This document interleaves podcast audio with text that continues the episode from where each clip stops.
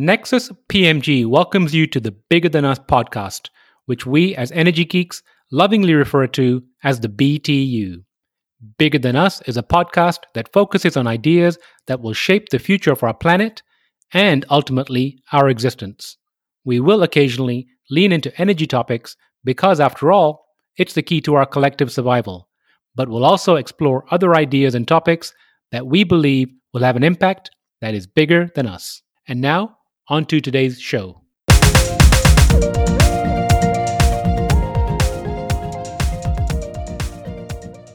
Hello, and welcome to the Bigger Than Us podcast. I'm your host, Raj Daniels, and today I'd like to welcome Ashley Meeke to the show. Ashley Meeke is a freshman at Vanderbilt University. She plans to double major in economics and communications and minor in human and organizational development. She is the Youth Ambassador Board member of the Foundation for Climate Restoration and is also a content creator ambassador for Beauty and Brains organization. She is an advocate for climate restoration, inclusivity, women's empowerment, and domestic violence awareness. She loves volunteering at South Suburban Family Shelter, Habitat for Humanity, and Progressive Housing. Ashley, how are you doing today? I am doing so good. Thank you so much, Raj, for having me. It's such an honor. You're so inspiring. Ashley, I am inspired to have you on the show. You're the youngest guest so far, 18 years old. You know, I kind of wish I was as far ahead in my thinking as you are at such a young age. So I appreciate you. Ashley, where are you currently located? Um, right now, I am on campus at Vanderbilt University. So I'm in Nashville. How's the weather in Nashville? The weather is amazing. I love, love, love warm weather. So I have that's been like the highlight of my semester here. It's amazing.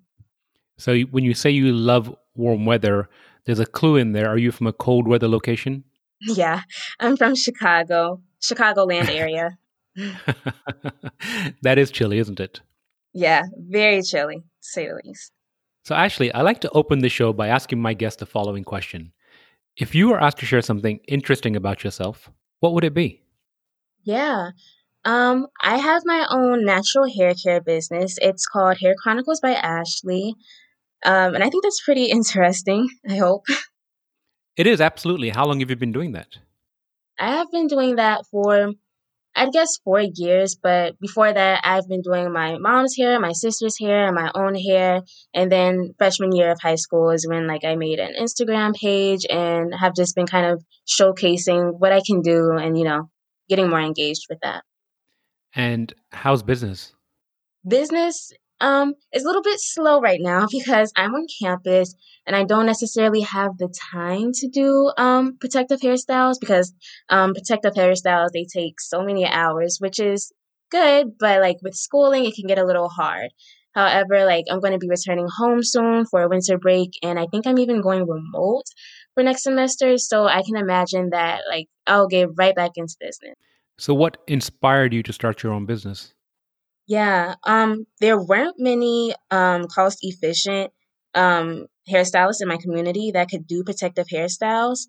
Um, and yeah, that was a big, big inconvenience for not only my family, but I know several other girls in my community struggled with that. So I just really wanted to help out um, in any way that I can. And I taught myself how to do um, different types of hairstyles, and that's kind of how I got into it. And before we move on, can you explain what a protective hairstyle is? Yeah, so a protective hairstyle um, is a hairstyle for natural hair where the natural hair can like sit in one place and like really just grow and not be messed with. Um, and like all the oils can like kind of, I don't know, work together. And it's just, I don't know how to explain it, but basically, like the natural hair is just left in one spot where it can like just grow and like absorb all the oils and nutrients that you put in it and just grow. I don't know if I explained that right, but um, it's very healthy for your natural hair. Well, I think you did. I appreciate it.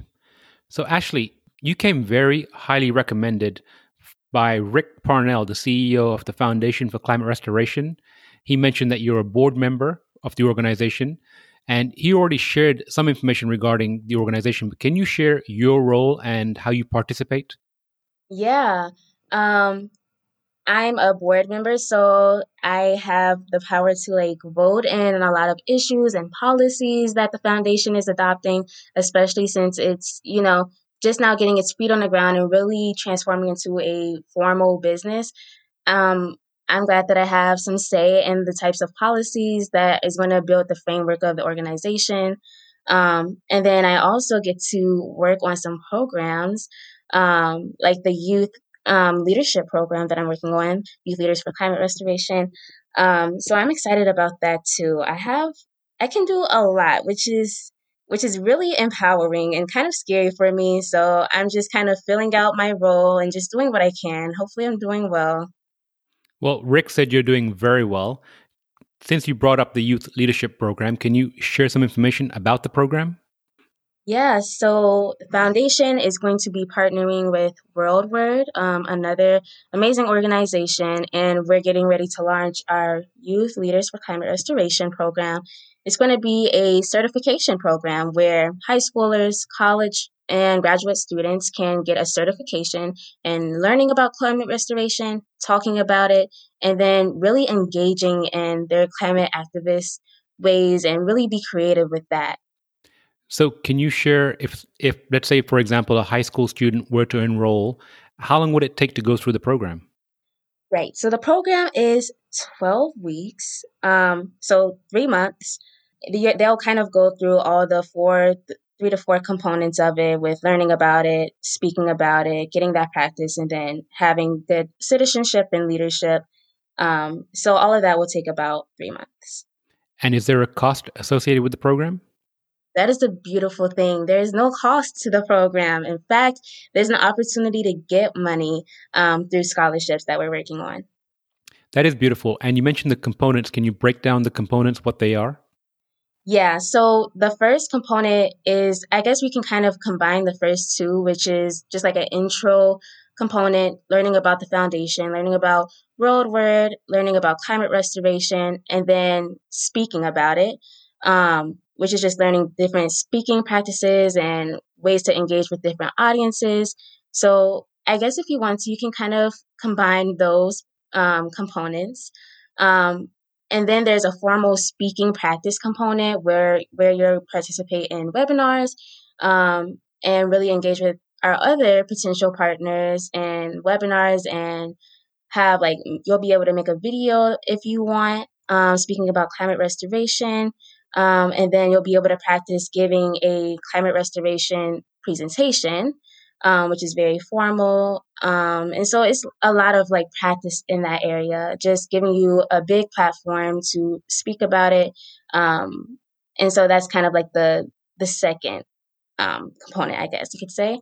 And then the last one is our leadership, mentorship, and citizenship component, where you can mentor um, other youth in your program and then engage in that citizenship by advocating for like policies or engaging with your leaders in your community and then um, leadership as well and engaging with however you choose to be a climate activist and really get creative in that area and we'll support you there too. So there's a few components to it. I guess if you want to make it concise i guess there's technically three components and if someone's, let's say, totally new to the entire concept of climate restoration, can you perhaps give a broad overview of what climate restoration is?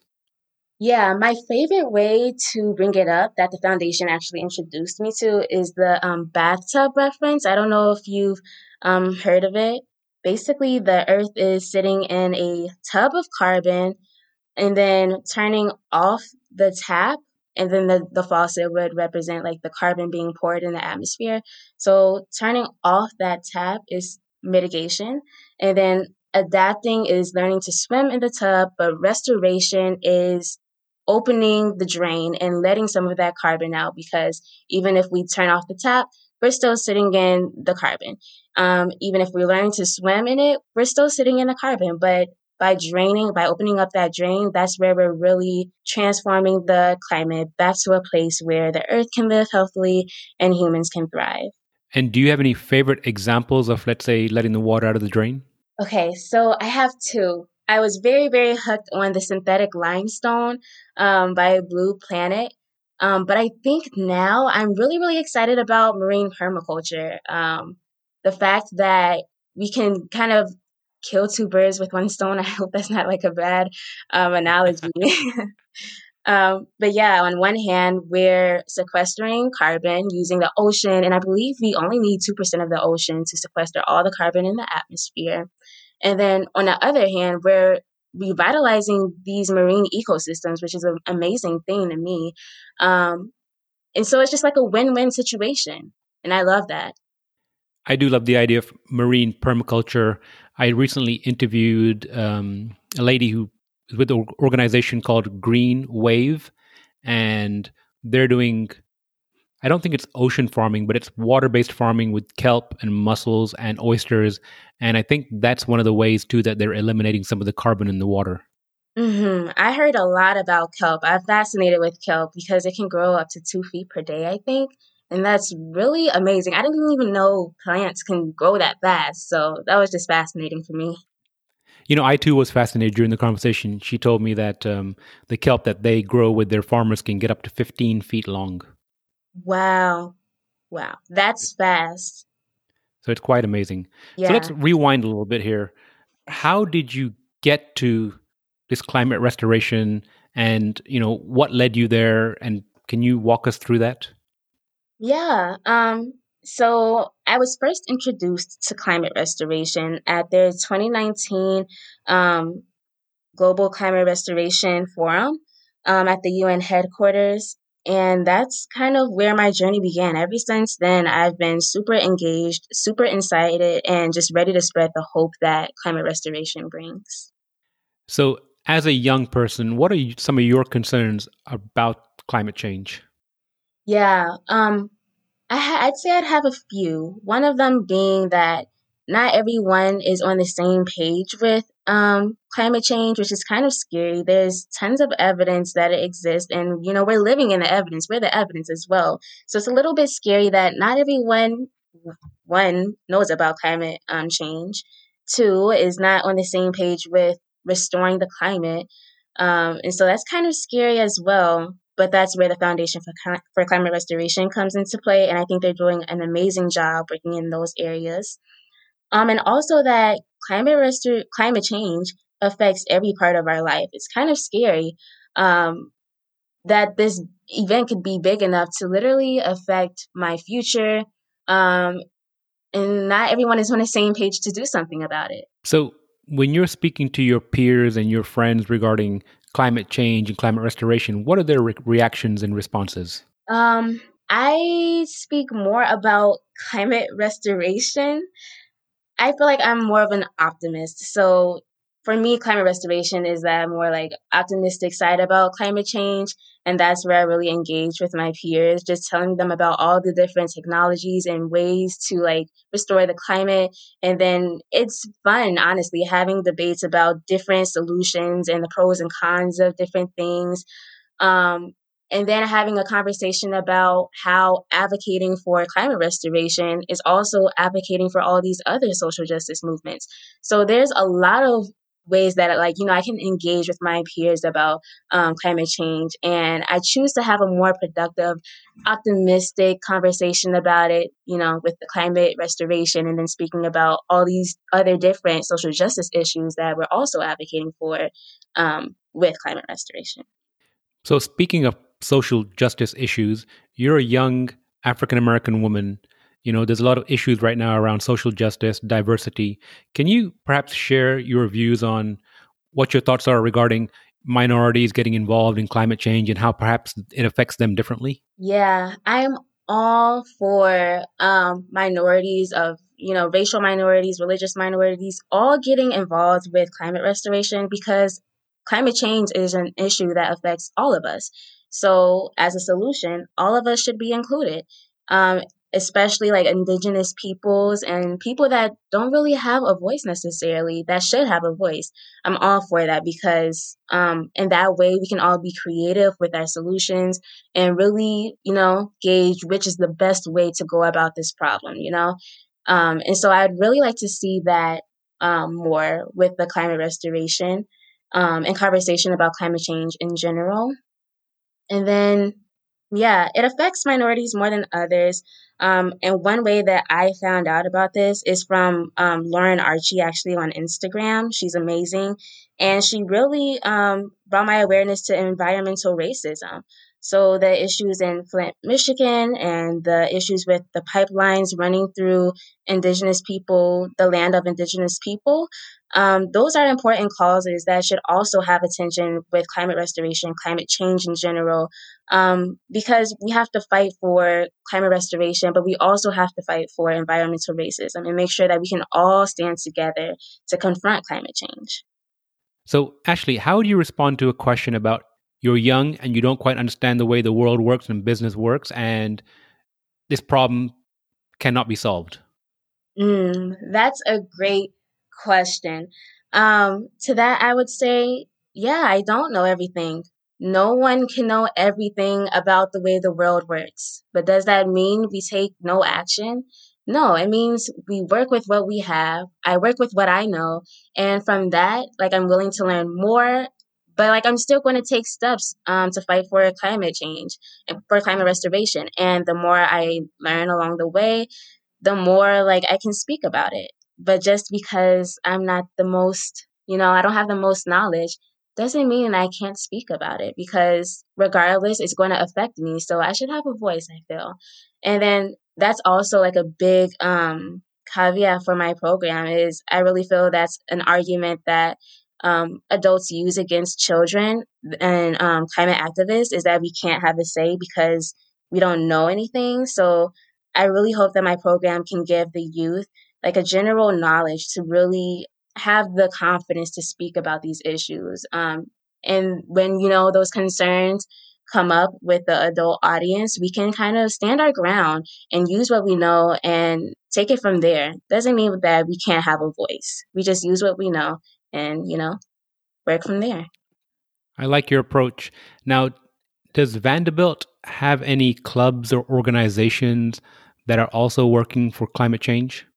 So, yeah, I am a part of SPEAR, which stands for Students Promoting Environmental Awareness and Responsibility. They're an amazing club, very creative, um, and they do a lot of work with sustainability and different ways where we can have like a, a hands on experience with you know, just doing what we can for the environment. So that means gardening or getting engaged with our community and teaching the youth about um, the world and the atmosphere and the environment. And so they work kind of in those areas. Um, and they're an amazing organization on campus. Do you know if that's just a local organization or is it national? I believe that it is local for now, but I would love to see them go national. It's a very interesting idea. So, Ashley, you know, you kind of mentioned how you came to this journey, but crux of our conversation is why. You know, what you were introduced to it, but what drew you to it and what keeps you on this mission? What keeps you going? What's your why? Yeah, the why I would say is the hope that climate restoration has. There's a certain hope that I had never really experienced until I got involved with climate restoration. Um, and what drives me is just spreading that hope spreading that awareness that there is a way that we can fight against climate change. Um, and that is climate restoration. That is intersectionality, having a conversation with everyone um, and taking a unified stance. And I think that's an amazing thing. It's an empowering thing, and that message that message should be spread as much as possible. So that is what really drives me. Can you share what intersectionality is? Yeah, so that's the inclusion of different races, ethnicities, religions, everyone from every background, um, and just having a unified conversation about it, about climate restoration, about anything in general. But I think it should definitely be included with climate restoration and the conversation of climate change. Climate change. Thank you. So you've been on this journey for a couple of years now what are some of the most valuable lessons that you say you've learned about yourself? About myself? Hmm. I'd say that I've learned that my voice is more powerful than I thought. Um, I didn't know that when I speak, people would listen. And that's something that was kind of important for me to learn because it made me even more bold with my voice and more comfortable with using my voice. And then encouraging other youth to use their voice as well. And a couple of people that I look up to that are youth is Alexandria Villasenor and Greta, of course, and Lauren Archie. Um, and they've really um, empowered me to use my voice as well because I look up to them so much. Um, and so it was important for me to know that, you know, my voice does matter. And even though I'm young, I can still have a say in climate restoration and climate change. I love the idea of your voice mattering, and I'm glad you found out it does. Thank you so much. So you're young, 18. Let's fast forward 10 years from now, 28, in the future. You have a magic wand. your, your ideal scenario, what does the future look like, climate wise and just in general? Mm. Um, in general, I would love to travel the world. Um, and I would love for when I travel to just see a healthier earth. That would be amazing to me to be able to, you know, swim freely in a healthy ocean, to, you know, travel lands and have them healthy and just looking the way, I don't know, it makes me happy to just see things, people, in the earth in a happy place. Um, and so I think if I had a magic wand, I would just really um, turn the earth to a point where it's healthy enough so everyone can experience its beauty because the earth is already so beautiful. And I can't even imagine how much more beautiful it can get when it's at its healthiest point. Um, and yeah, as for me, kind of personally, I would love to be engaged with international business and marketing and advertising and working with amazing companies like the foundation um, that have a positive message. So I'd love to work with companies that advocate for climate restoration, cultural awareness, amazing messages like that. Well, I love the idea of a beautiful earth and about companies with positive messages. You know, you mentioned having a voice and people encouraging you to speak.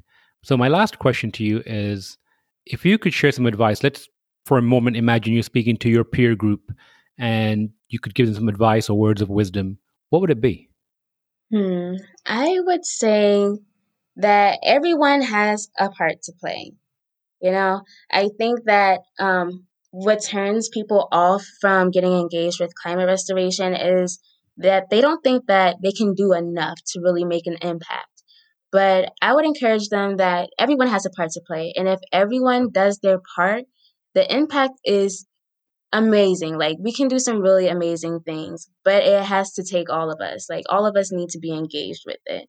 So no matter how small you think your actions are, they are doing something, they are worth it, and they are encouraging others to do the same. You can be a leader in your community, you can be a leader in your household, and that really goes a long way.